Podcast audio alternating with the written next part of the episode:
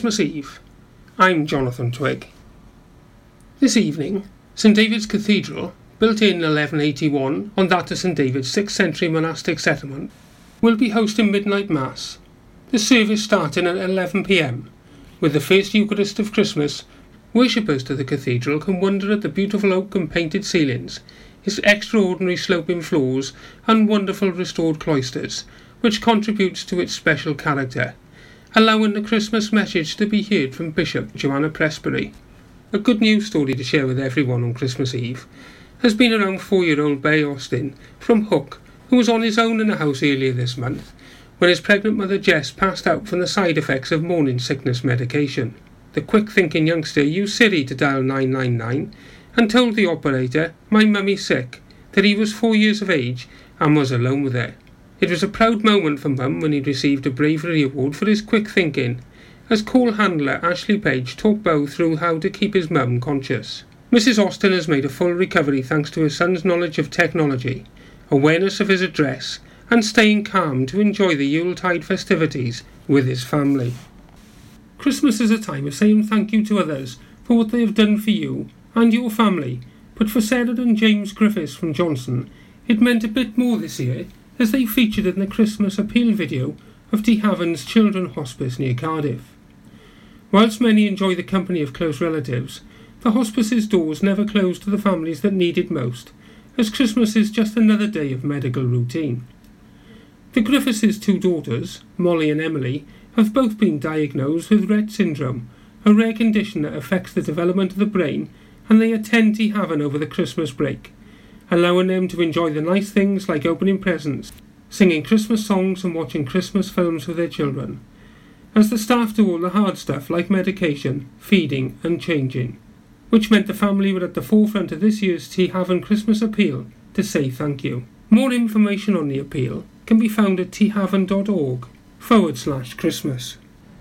In local sport, Narberth emerged 32 13 victors in their WRU Championship game at the Lewis Lloyd ground on Saturday against Newcastle Emlyn. Skipper Stephen Phillips marked his 250th appearance for the Otters with one of four tries, alongside scrum half Reese Lane, winger Yannick Parker, and hooker Rodri Owens, with Nick Gale contributing 12 points with his boot. Haverfordwest County lifted themselves to second place in Welsh League Division 1 with a comfortable 3 0 victory at Old Road against Briton Ferry Llansawel.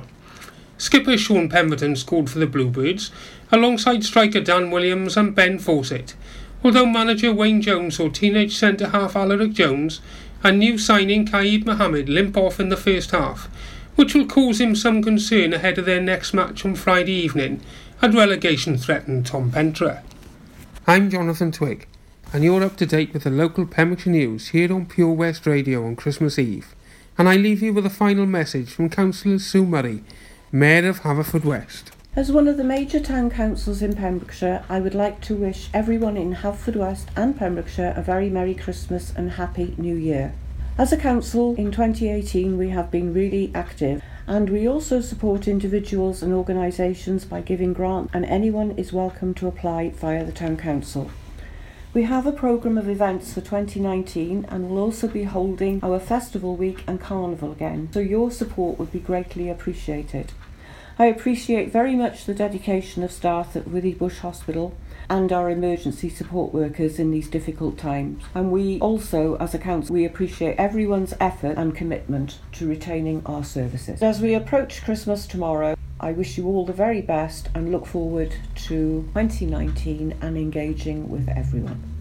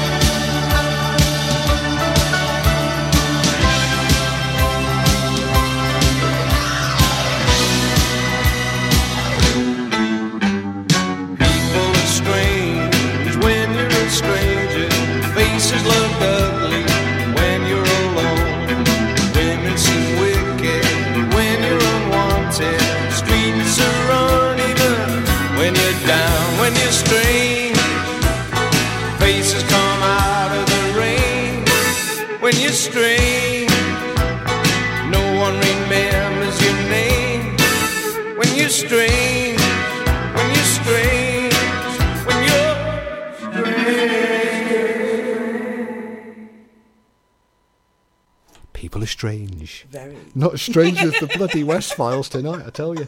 Whatever, gremlin whatever the gremlin was doing, it can stop doing it right now Yes. because it's Christmas Eve Yes. and we're live. Oh, hang on. Let's try, before we. well, hang on, let's give him an update. What are you doing, you stupid phone? Right. Let's see where he is. Oh, where is he? Yeah, let's find out. Right, where's the big guy?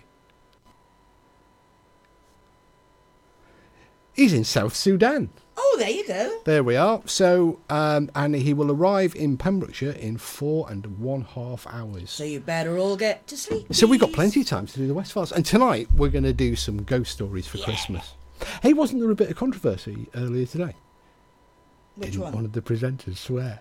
Yes. Did they say shit on the radio? They said shit on the radio. We can say shit as many times as we like because we're after nine o'clock. Anyway, it But is Christmas. still love you, Steph. It even though you is. Said shit. Did she say shit on the She radio? said shit on the radio. Terrible, terrible time. Let's have some Christmas music and then we'll do some storytelling because it's the great tradition of Christmas. Which I've only just found out about. Yeah, the Christmas ghost story, mm. and we on the West Files aim to uphold that tradition, Of course. and we won't say shit anymore. No. Shit.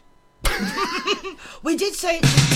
Oh, my love, we've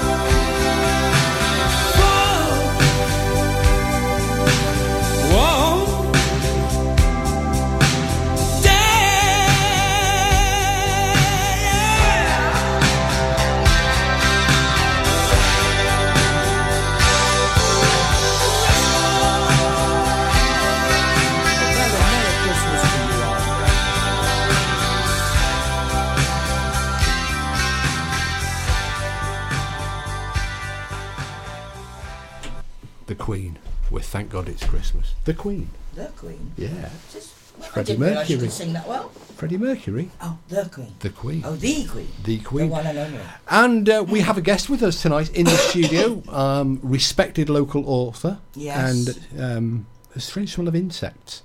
Um, Dr. Gavin Lee Davies, ladies and gentlemen. Couple of points there.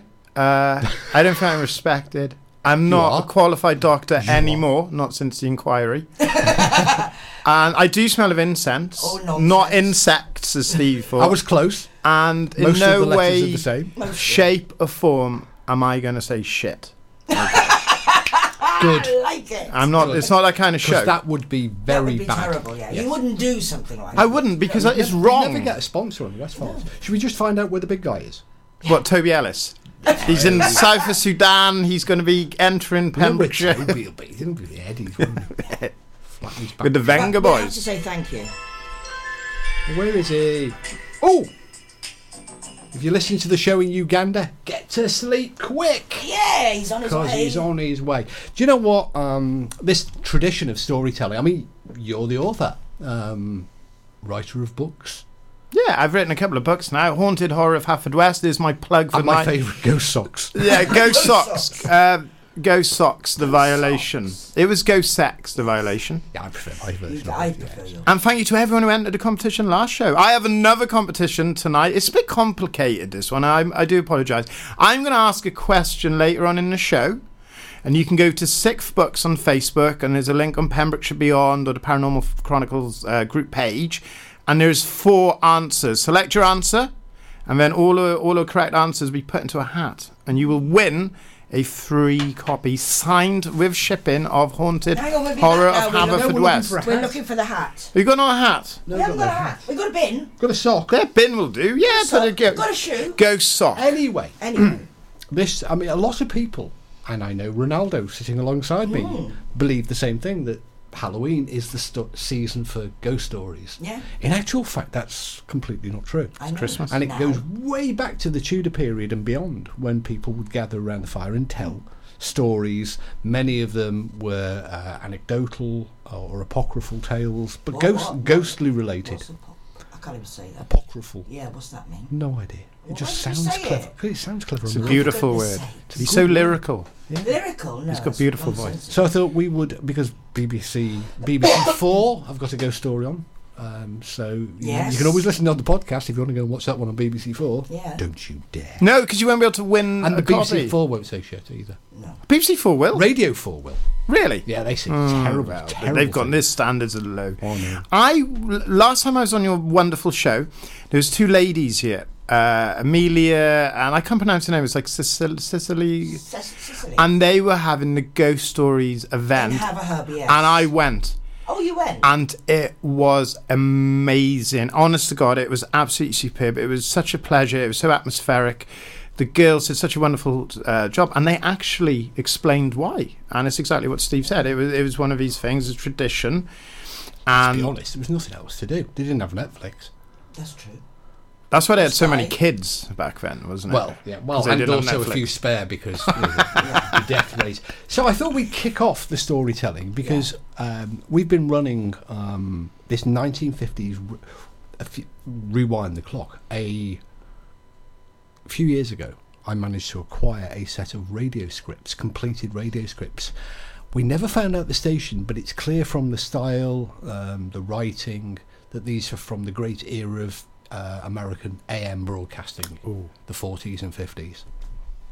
And we've never found out if they've ever been broadcast, um, if they have which station or who wrote them. They're not signed in any way, but they're absolutely complete. So we gave them to a master broadcaster, guy who works for the BBC, with a Who has? lovely Welsh accent The amazing and um, they were called the Teller of Curious Tales. Oh. And we've been running the Teller of Curious Tales since the show started.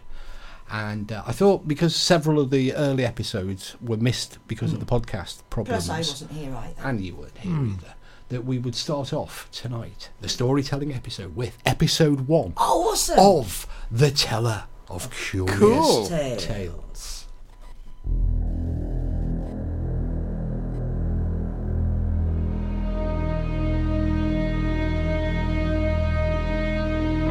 Tonight, for the first time, I, the teller of curious tales, open my book and bring you strange and unusual stories, true stories, stranger than any fiction ever written. Tonight, the ghastly table at the Pitti Palace. Listen to me, the teller of curious tales.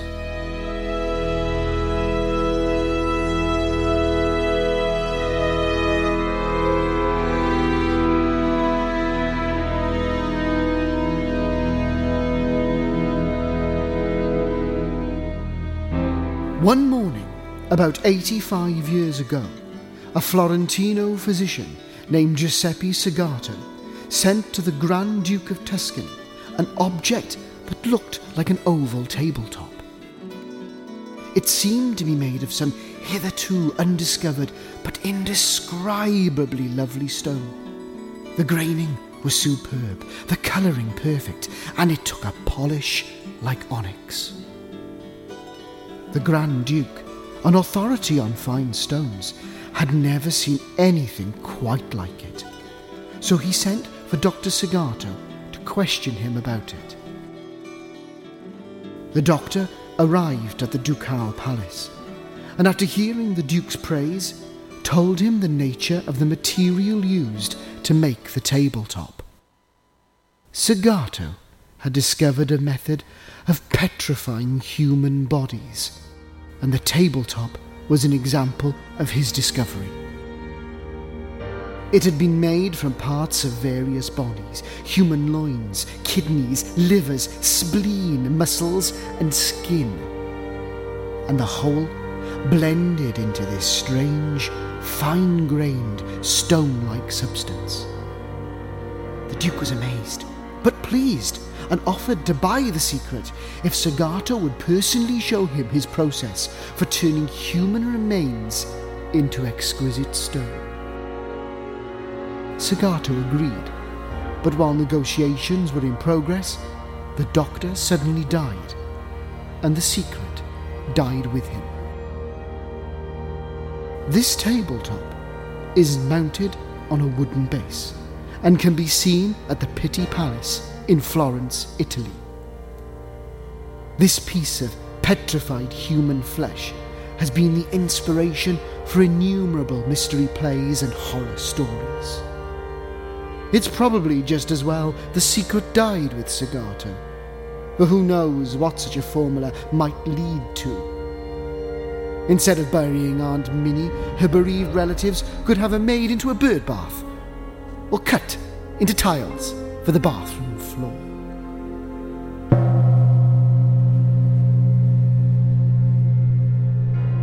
The gong strikes. My time is up. On my next visit, I'll bring you other stories, curious tales, strange beliefs. The teller of curious tales has closed his book and about to go on his way. I'll be back again on Ghost Chronicles International with more strange stories. Yeah, but he Where's his giggle gone?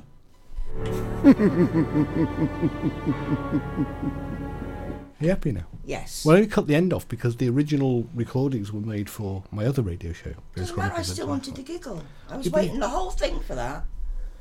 Just for his giggle. Just cuddle up against the freezer. Not quite the same. It is a very Spin sexy dry. giggle. It is. Yeah, it is a very sexy giggle. And as soon as it finishes, thing I can move the slider the other way, and um, because we don't want to make any mistakes about leaving the sliders in the wrong places, do we? No. It's a Tinder giggle. Is it? Are you on Tinder? No. I'm That's how we met. Right, before we introduce our next story, which isn't the Teller of Curious Tales, I just want to find out where he is. Oh, yeah. Yeah, let's find. I'm getting as excited as the kids now. Oh Where no, is it's he? good, isn't it? Um, uh, he's there. He's in. I've got to zoom in now. Shut up. He's in. Oh, yep. If you're in the Democratic DRC, the Democratic Republic of Congo, get to bed. He's on your roof. Do they celebrate Christmas there? I don't know. They do now. well, yeah, because Santa's there. Yeah. So yeah, fair well, enough. obviously They they must of do. course. Yeah. Yeah. Unless you just did a flyby. It could be. Could be a drone. um, who wants to up with the next story? Um, should I throw it across the table to Gavin? If you want to, it's up to you.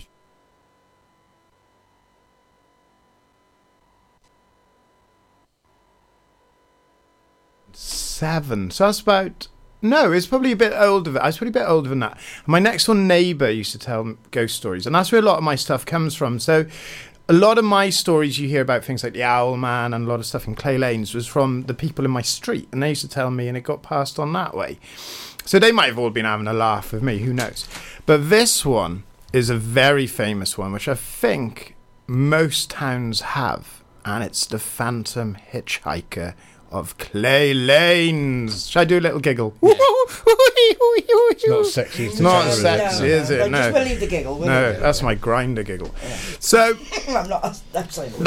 no, let's not go there. It's going to kill the atmosphere. So, there was in the early 80s, there was a black taxi company. I won't say who they are, just in case I was misinformed.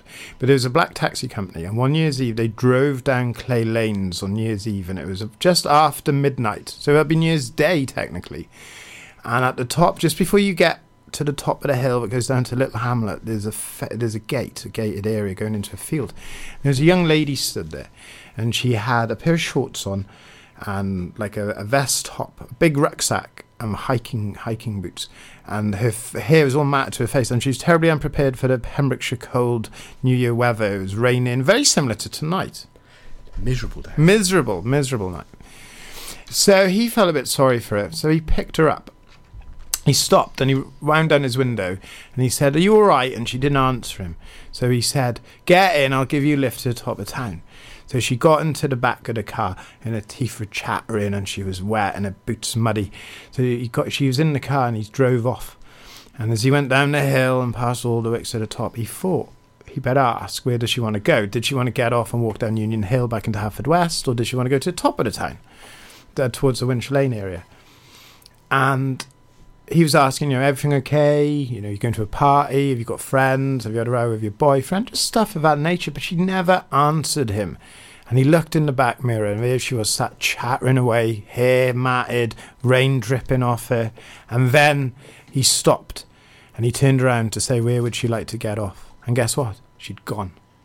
And she'd vanished. And it was the phantom hitchhiker of Clay Lanes. Now, nobody knows who this girl is.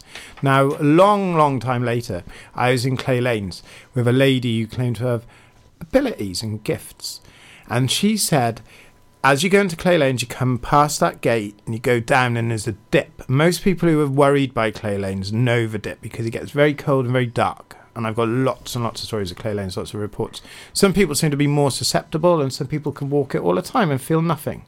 But the people who are susceptible feel this dread, this cold just entrench on them. And this medium said, There's a girl buried on this road. And she's still here, and she needs to be exhumed. She needs to be buried back home. But nobody knows who she is. We don't know if she's from our time or is she from like the ruins time, the Harrison ruins time, Harrison House times. We, nobody knows. So this Christmas, going into New Year, when you're driving Clay Lanes, if you do see a girl stood by that gate, ask yourself, do you want to give her a lift or not? If you're lonely, maybe pick her up. But who knows who you're actually taking home with you? That was spooky. That was a bit, wasn't it? Have you heard that one?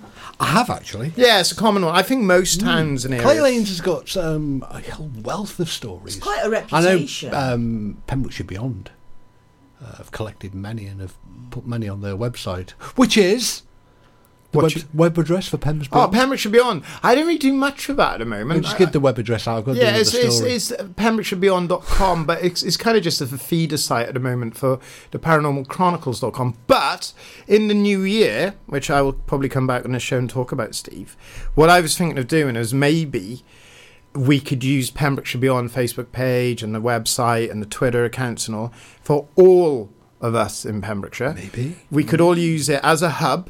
Call it claylanes.com. Claylanes.com. Claylanes.cotton. Yeah. well known for its haunted. Um, uh, mon- well, monks, Monks as mainly. well, yeah. yeah. I had an email from a family that I was gonna say you claimed had an, e- an email from a monk then. from a monk. yeah, he's it's terrible habit. Yeah. He he um a family they they emailed me a couple of years ago. Very very they were on holiday and they claimed they saw a shadowy spectre of a monk cross the road, but. In my research, in, I have not come across a monk in Clay Lanes. There's obviously Union Hill mm-hmm. and the one. Oh, we're in the High Street. infested with them here. They were loads, Yeah. you know, They're everywhere, And- including outside this building. outside of Spin because there's two monks. There's an Augustinian monk in Grey that goes down Union Hill across the Rifleman's Field, and then there's one in Brown which comes from St Mary's, goes down the High Street because the Friars, believe it or not, was a place where they used to make ale and honey and mead and stuff like that, and the Friars actually used to work there. So maybe we are watching a time slip of these monks just making their way home. Well, I've got some ghost stories that you may not may not have heard. Oh. please tell me if you do. Um, and it relates to uh, Merlin's Bridge and Clay Lane because it becomes St Issells Avenue. Um, That's where I live. An ordinary, somewhat narrow street of modern, uniformly built houses leading onto Pembroke Road, not very far from where I live. and to the right, uh, down the hill a bit, under the bridge, um, is, uh, of course, the Golden Arches fast food restaurant.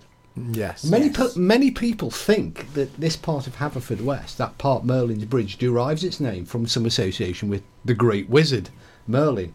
um, mentor of King Arthur, but that actually isn't the case because it, it's actually a corruption of Magdalene after Mary Magdalene, the patron of the medieval leper hospital that was situated um, opposite the Golden Arches roundabout. Um, where stands today a single lonely house, which I think is up for sale. Very tempted. right, yeah. Very, very tempted. And that's actually the former site of the Magdalene Leper Hospital, which was built sometime before 1246 when it's first mentioned in the records of King Henry III. And the building was, by the time of the dissolution of the monasteries, listed as being owned by the Priory of Haverfordwest because in medieval Wales leprosy was a much feared illness and it was common practice to build leper hospitals on the edge of the town to prevent contagion. Yeah. Knowledge of medicine was quite basic and it's likely that many people had other skin conditions quite unrelated to leprosy, just like plain old scurvy, I Yeah. suppose. Um, which meant that they were also flung into these hospitals, abandoned by their families and shunned by the community. Um, next to the leper hospital, there was a chapel, and presumably it had an associated burial ground because you buried these unfortunate souls again, pretty much where they died in Yeah. the leper hospital Yeah. grounds, the chapel. Um, and Magdalene was quite often in, corrupted into Maudlin. Well, we have Magdalene College, Magdalene College, and in 1738, the area around the hospital, the area around Merlin's Bridge, was actually referred to as Magdalene's Bridge and Magdalene Hill.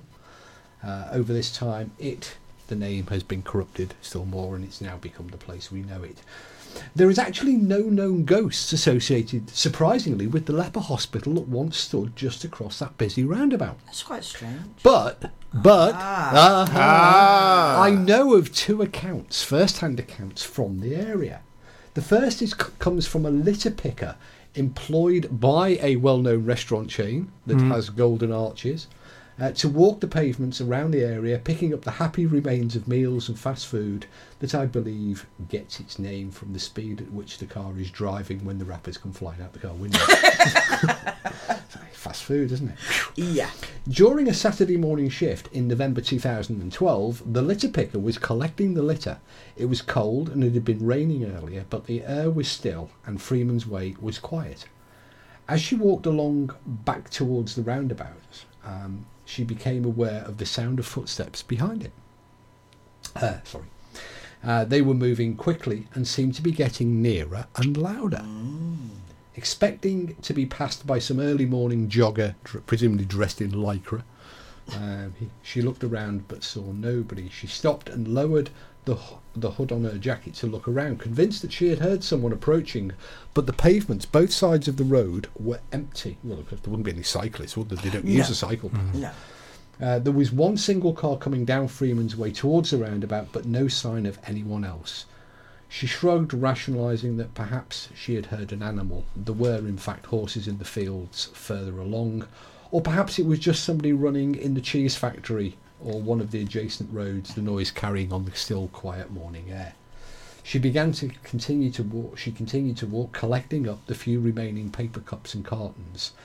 And as she drew alongside the gardens of that single house, she once again heard the footsteps. This time they seemed clearer but nearer. They were not running, but it did sound like somebody walking quickly along. She stopped and looked around again. Nothing. Just a couple of cars waiting to enter the roundabout from Dredgeman's Hill, but nobody near. She raised her litter picker as a weapon for self defence and beat a swift retreat over the roundabout for a cigarette and the safety of the restaurant. The following day, she was once again allocated. Turned over two pages, didn't I? My notes. Oh, wow. And This is- what a cliffhanger. And then stared blankly at this page when he goes back to that one. Um, and although nervous, she completed the task without any further incident. Uh, when I spoke to her, uh, I asked if any others had experienced similar things on that stretch of road, and she replied that some of the staff had said that at night they didn't like the area, but they she wasn't aware of anything. The second account I've got also comes from Merlin Merlin's Bridge, this time from across the road near the former post office. In May 2017, just after 7am, a driver turning into Pembroke Road from Freeman's Way on his way to work had to brake suddenly as a small child ran out in front of him from the pavement on his left hand side. He hit his horn and began to curse aloud when he suddenly realised that the child wasn't anywhere to be seen. Confused by the experience, he looked around expecting to see the kid somewhere nearby, but nothing. The child had apparently vanished into thin air. Either that, or it was in fact the fastest running child in Wales. so quickly has, had the child disappear that he even anxiously got out and glanced beneath his car, fearing that the kid may have gone underneath his wheels. When I spoke to him and asked him to describe the child, he replied that the only thing, that the whole thing, the whole episode, only took three, two or three seconds. So he only caught a glimpse of the child, who he thought was a little girl. But in the short time he glimpsed the child, he couldn't be absolutely certain it was a little girl, but got the impression of the child was wearing a dress or perhaps a knee length coat. The dress or coat was light blue, and the child appeared to be carrying something. He did remember that as he drew to a halt and sounded his horn, the child seemed absolutely oblivious to him. So, there's, have you come across either of those before? No, I, I love those ones. Like, because I, I got, um I showed you a photograph the other day, didn't I? Because I asked you, was that the old leper house? And you said no. And there was that very strange thing in the window. Yes. And on first, because of suggestion, when you first look at it, it looks like a leper. Mm-hmm. But then when you start, and we got it's great these days. You don't need to send your photos off to Kodak or anything anymore. You can just use the filters Yeah, and lightning, and you and, with your and you can't you can see that it was it was, it was something very strange, but it wasn't a, a leper. I haven't heard those stories, but it reminds me of the uh, the boy, the hitchhiker at Newgale. The one who runs from the wall across front of cars. And that has been going on for years. I mean, like 20, 25, 30 years. Maybe longer. And I think that if two things are happening, right? Either one is like some time slip replaying, or the fact if you get killed by a car, it's quite a, a sudden impact. And that maybe that's why the spirits don't seem to move on. Uh, Possibly. I'm going to go for the first one. We're not here to question tonight, would you? No, no. No. We're just here to tell stories. But Scare we've also people. got to remember that it is Christmas Eve. Yes. We need to check the Santa tracker and play some music. Yes. So let's Where's first of all Santa? Find out where Santa Where's is. Santa? He's in Congo, isn't he? He's He loving it. was. He's not. He's not. He's gone. F- he's gone somewhere Morocco? else. Is he in No. Morocco yet? Come on. The tracker's. Oh, hang on a minute. Are you in um, yeah, Maputo, Johannesburg, Pretoria, Durban? Yeah, Get to bed. Go to bed. Go to bed. And he's due here in three and a half hours. Do you know uh, some stats for you here? Currently today, he's delivered. Blimey. Four trillion two hundred and ten million nine hundred and sixty. Well, it's gone up actually. Four trillion two hundred and eleven million three hundred and four hundred ninety-two. He's delivered an awful lot of presents. Yeah, he has travelled so far. Um, one hundred and seventy-six thousand eight hundred and sixty-nine kilometres. How much coal has he delivered as well? I don't know, I bet there's reindeer. Mm. but he's tired. currently down under. In, They don't uh, get tired. They're whizzing magic. around in South Africa. True, but I mean, They're they magic, wanna- aren't they? Yeah, but they must want to rest at some. Yeah, no, they're magic. They don't care. As long as they get their carrot, make sure you leave a carrot Make sure out you leave the carrots out. and some brandy. They like some brandy. just in case. And mince pies. it, actually, it's quite apt he's in Africa because It's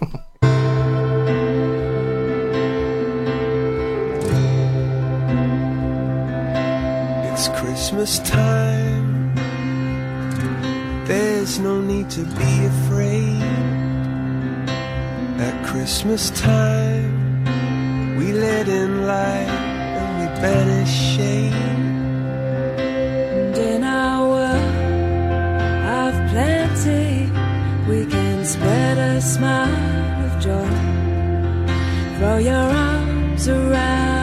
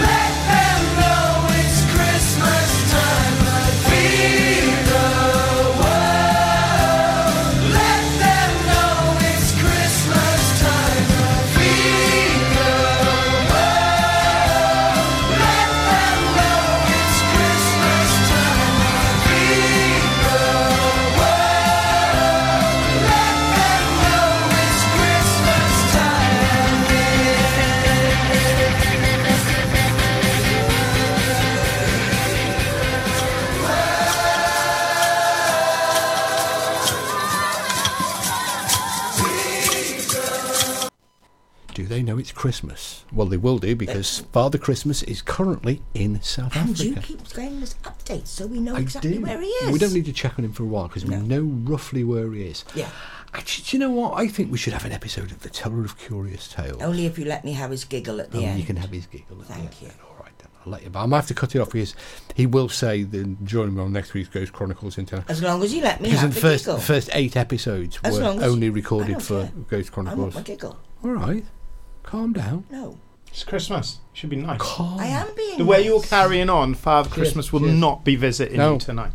I've already been told You'll told get a that sack one. of shit. oh no, it slipped out. Anyway, ladies and gentlefolk, uh, while we track Santa Yes. and get up to date, we're, we're going to uh, check in with the Teller of Curious Tales. This is episode two, as recorded originally for Ghost Chronicles International, but we'll forgive that.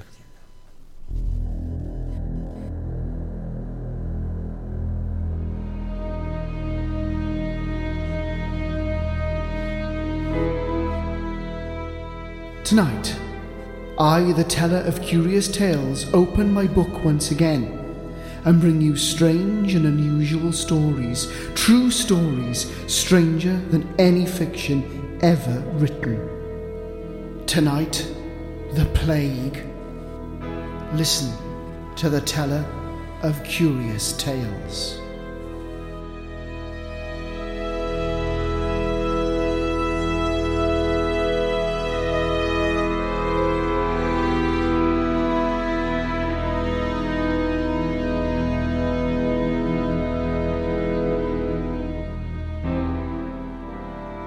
During the Middle Ages, and even up to comparatively recent times, the dread cry of plague, plague ran through the cities, and every human being who could possibly do so packed his belongings and fled. Of those who remained, one out of every four died, and only the rich who fled could find sanctuary in the country. For the villages and the farms were closed to the poor, and many of them died from exposure and starvation. In barns and by the road. Only one member of the government remained in London during the Great Plague of 1665. The king and the rest of the court fled. Even the doctors deserted, leaving only the apothecaries to dose the victims and soothe their dying moments. As the plague spread, panic seized the people, and as the weeks passed without any lessening of the death rate, they became resigned to their fate, feeling that no sooner or later they too would sicken and die. No one believed that London would survive with anyone still alive. All day and all night, the dead carts roved the city. The driver's cry, Bring out your dead! Bring out your dead!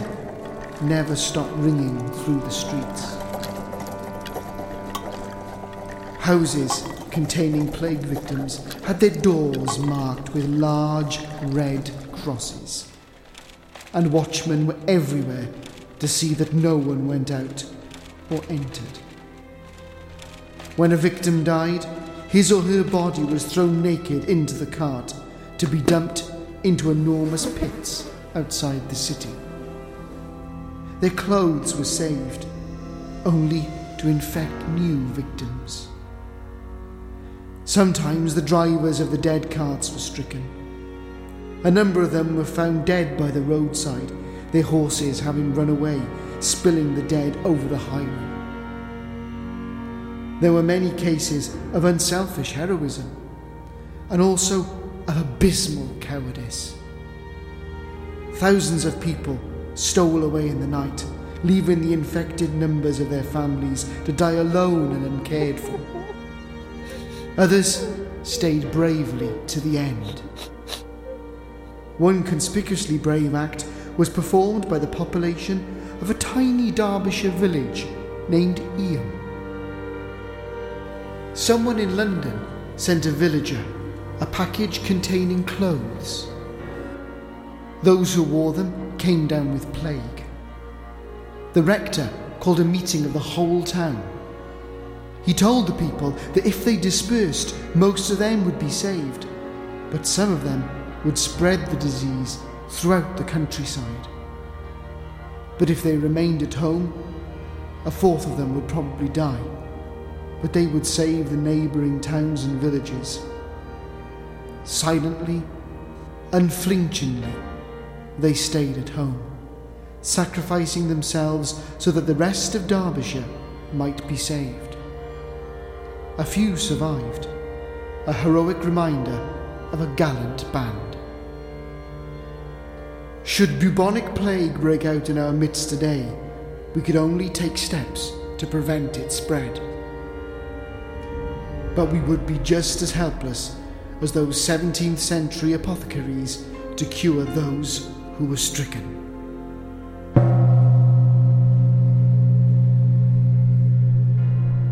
The gong strikes. My time is up. On my next visit, I'll bring you other stories, curious tales, strange beliefs. The teller of curious tales has closed his book and about to go on his way. I'll be back again on Ghost Chronicles International with more strange stories. Sleep tight.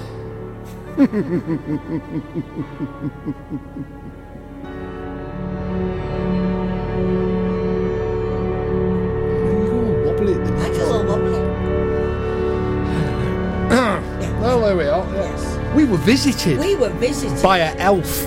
It was an elf, yes. It was Yeah. a very big elf. It was a very big elf. Very handsome. And delivered Smarties. Yeah, and I got a penguin. Now, um, before we uh, continue with the storytelling theme of the night, we have competition. So I'm going to hand you, you've got two minutes and 44. Right, I'll make it quick. Okay, thank you to the people who've already voted. You haven't though you don't, don't know what the question You don't know what the is. question is, so you might want to change your answer, okay? So it's a bit convoluted, okay? Go over to Sixth Books Facebook page, or Pembrokeshire Beyond, there's a link on there, or the Paranormal Chronicles group page is a link, okay? Uh, Sixth Books are the people who published Haunted Horror of Haverfordwest. They're lovely. So the question is In Haunted Horror of Haverfordwest, what year did Di and Anne first purchase the property? Right now, you've got to think how are we supposed to know if we haven't read the book? Well, if you go to Amazon.com, you go on to the ParanormalChronicles.com, it will tell you in the synopsis of the book. Okay, so your options are: Did Di and Anne purchase the Haunted Horror of Haverfordwest house in 1975, 1989, 2018? or 1992. So when did Di and Anne purchase the Haunted Horror of Haverfordwest house? Was it 1975, 1989, 2018, or 1992? Now the winner will get a f- copy of Haunted Horror of Haverfordwest signed, shipped. So if you're listening abroad in the Congo, you know, you're listening in the Congo, you're listening in Johannesburg, or some of my American friends, some of our Haverfordwest friends, enter that, go to Sixth Books, Facebook page. You've got to join the page. I'll accept you. Vote. And then everyone who gets the correct answer, I'll put into a hat, which we now have.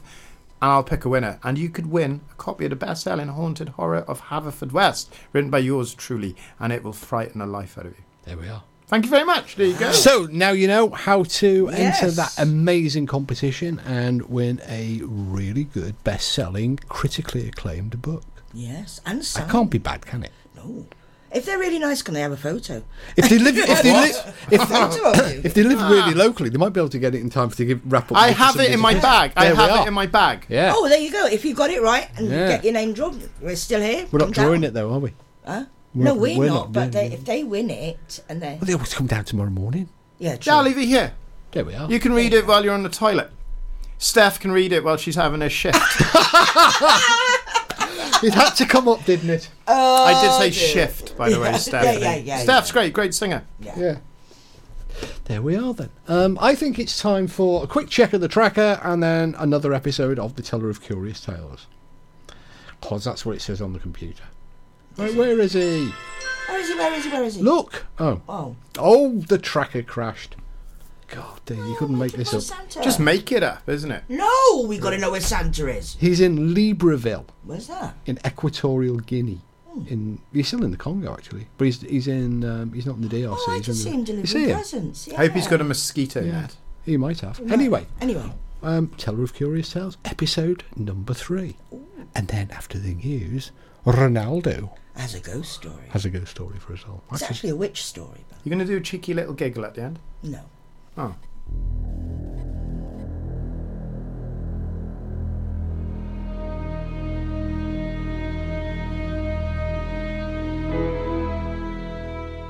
Tonight, I, the teller of curious tales, open my book once again and bring you strange and unusual stories, true stories, stranger than any fiction ever written. Listen to the teller of curious tales.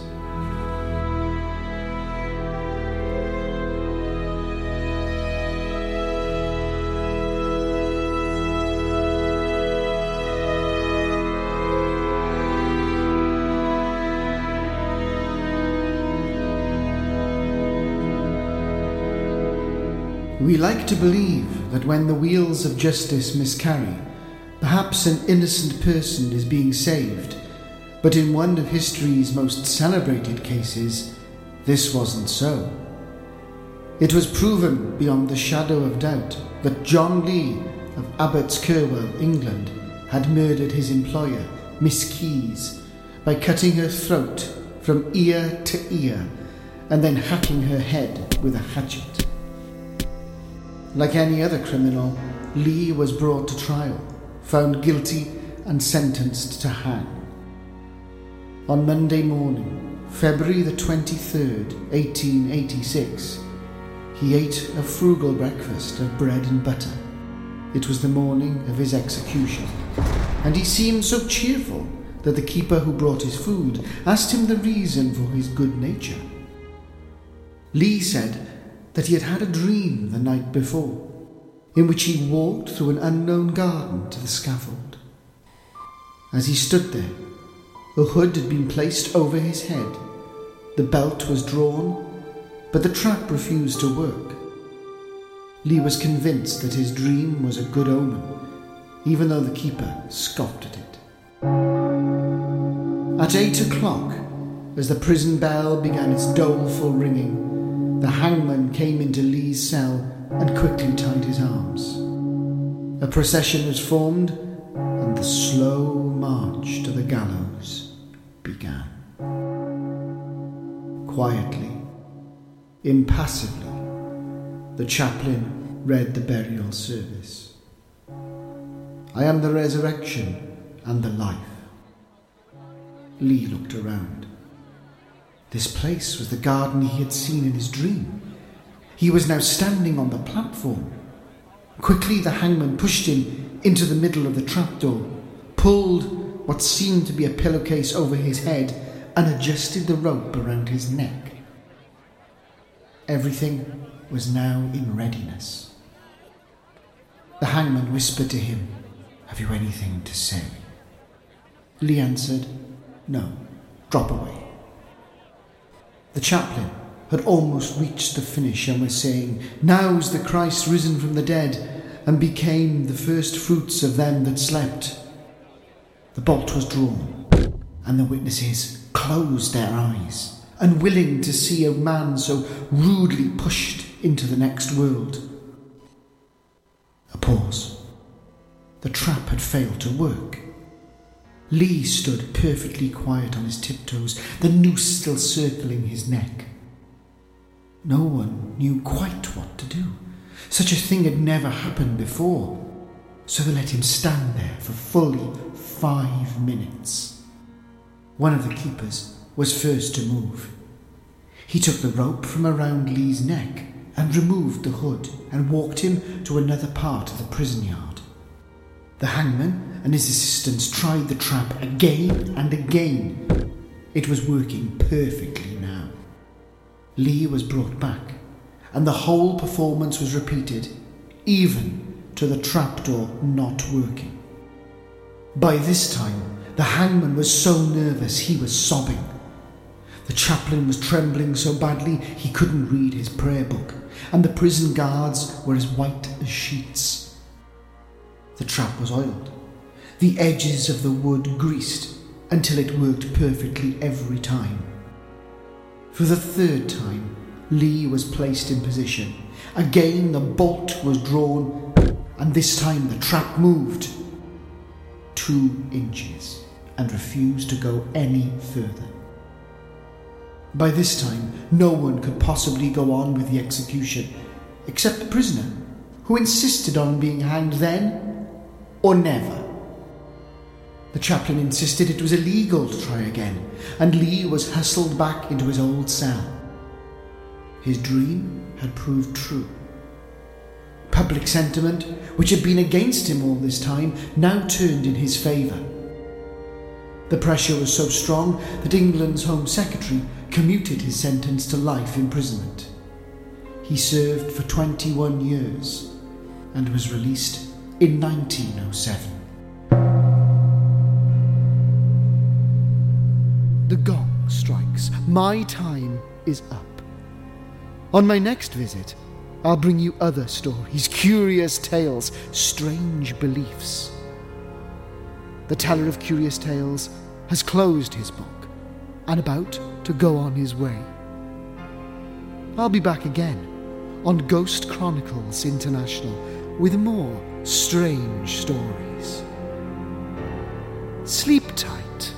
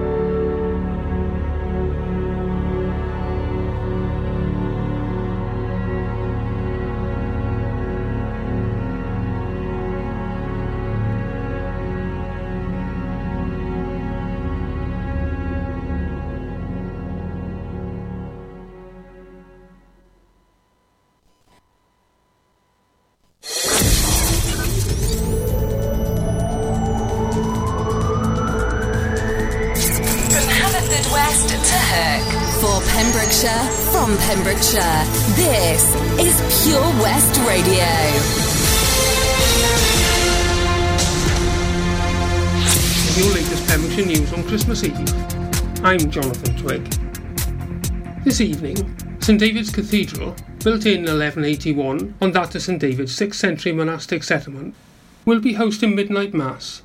The service starting at 11pm. With the first Eucharist of Christmas, worshippers to the cathedral can wonder at the beautiful oak and painted ceilings, its extraordinary sloping floors